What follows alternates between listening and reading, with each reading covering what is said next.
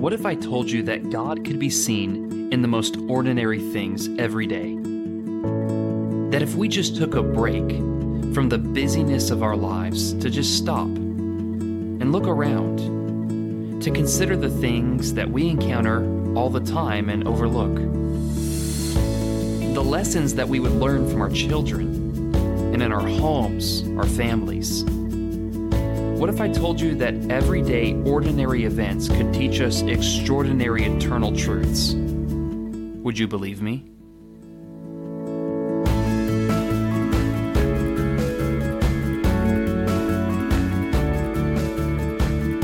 Hey, everybody, and welcome back to the Set Your Mind Above podcast. I'm your host, BJ Sipe. I'm a Christian, a preacher, a husband, and a father. In this podcast, we take everyday, ordinary events and explore how they can teach us extraordinary eternal truths. I'm so glad that you joined me for this episode. Now, let's open up our minds, our hearts, and our Bibles together. What is the most valuable thing that you possess? That answer is probably a little different for everyone, isn't it? Speaking merely monetarily, Perhaps a lot of people in their answer would say their home is their most valuable possession. Maybe for others, it's a supercar that they worked their whole lives to be able to afford and drive in their retirement. Or maybe when you hear that question, you don't think about value from a financial standpoint, but from an emotional one. So when you heard that question, maybe an old trinket or piece of jewelry that belonged to someone that you loved who has passed on comes to your mind. Or it could just be as simple as an old teddy bear or a blanket, things that you have a strong emotional connection to for whatever reason. However, I would argue that there is a case to be made that the most valuable thing that you possess is exactly the same for each person, myself included. And that thing is time. As the old expression goes, you cannot beg, steal, borrow, or make time. Every single one of us gets 24 hours each day to accomplish the things that we want or need to do, no more and no less. And yet, have you ever found yourself overwhelmed, overcommitted, and underperforming in most areas of your life?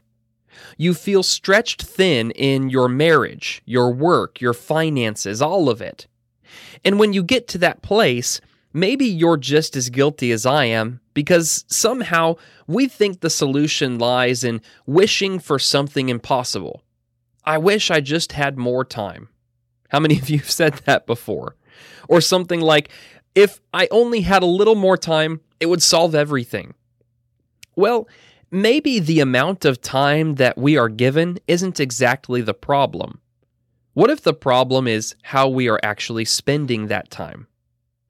I recently picked up a couple dozen new books for me to work through for the rest of the year, and the first one that I decided to read through is entitled Take Back Your Time by Morgan Tyree. I'm almost already halfway through the book, and I've got to tell you that I have found it extraordinarily providential in a lot of ways. So she begins her book by talking about the fact that we need to declutter our life, that all of us accumulate clutter, not just material things that we need to manage and take up our time, but emotional and mental clutter as well. We are overwhelmed, buried by our stuff and our commitments that we feel like we're drowning and can't tread water. Our lives become out of balance and we are left trying to figure out what to do or where even to start to get things back on track. As we have discussed before, everything that you say yes to, you say no to something else. And what we end up saying no to in the end are all the wrong things. Can you relate to this? What exactly are we to do? I want to share a perspective that Morgan Tyree shares in the second chapter of her book and it's what sparked some self reflection in my life that I want to share with you today. She wrote, While it's important to organize to maximize your time, it is just as vital to know what your purposes and priorities are. Without a clear understanding of your purposes in your current season, you will have a difficult time knowing how to prioritize your time. As I contemplated this, I started to take a mental inventory of how many different things I try to accomplish or spend my time doing. As I did this, I came to the realization that I waste far too much of my time on wrong choices that are not in and of themselves wrong, but they're wrong because they don't align with my primary purposes, priorities, or responsibilities in my life. I've been stretched thin recently, overwhelmed and wishing that I had more time. But that's not the problem. The problem is how I've been spending it. I need to do some pruning in my life and make sure that the way I'm actually spending my time is investing in the most important things and not simply wasting it. As we stated, every single one of us has the same amount of time as the next individual 24 hours in a day.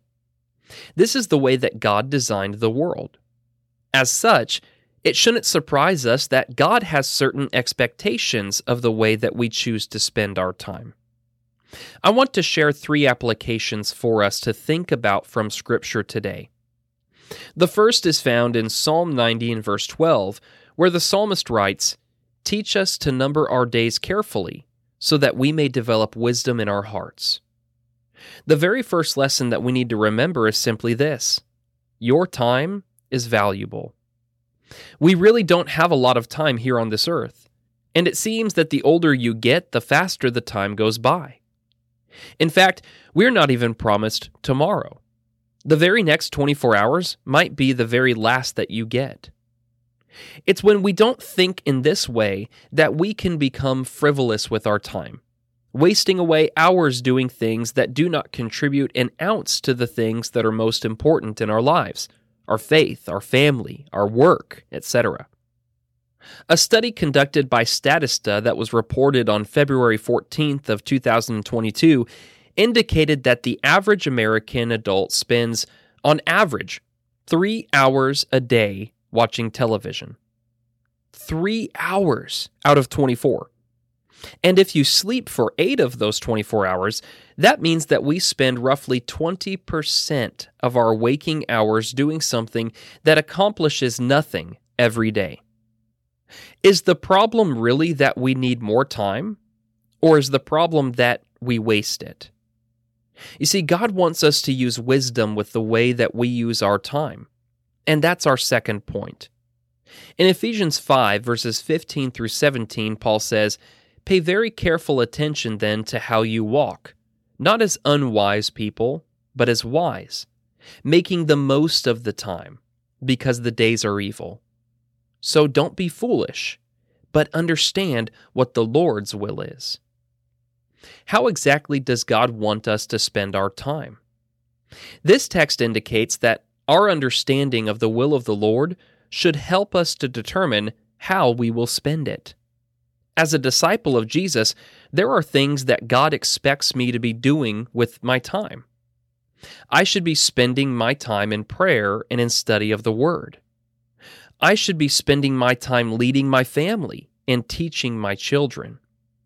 I should be spending my time working hard for my family and working hard in order to give back to those in need.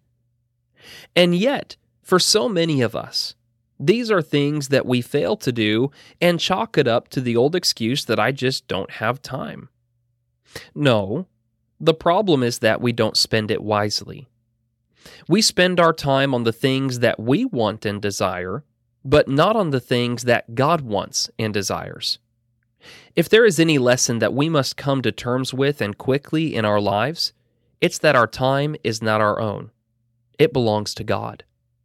To use it wisely is to submit how we spend it to His will. And this brings us to our final point. We read in 1 John chapter 2 verses 15 through 17 do not love the world or the things in the world. If anyone loves the world, the love of the Father is not in him. For everything in the world, the lust of the flesh, the lust of the eyes, and the pride of one's possessions, is not from the Father, but is from the world. And the world with its lust is passing away, but the one who does the will of God remains forever. We are so easily distracted by our own desires and passions in this life, and how we spend our time is a reflection of what is actually important to us. But we must remember so much of what we spend our time on will eventually be completely wasted because this world and the things of this world will pass away. But if I spend my time dedicating myself to what matters most, the will of the Father, walking in wisdom and being intentional with the things that I am doing, we are storing up for ourselves treasures in heaven. When we devote our time to things above, we are investing it. But let me promise you this there is no greater return that you could ever see than when you invest your time into God. May God give us wisdom to cut out what is wasting our time and spend it each day where it belongs. Thank you for tuning in to today's episode, and I would invite you back Tuesdays through Fridays for a brand new episode each day. If you haven't already, be sure to find us on Facebook for occasional announcements and special video sessions. If you have benefited from this podcast, please, if you're able to, be sure to share it with someone else that you think could benefit from it as well. Until next time, know that I love you, that God loves you, and may we all, each and every day, set our minds above.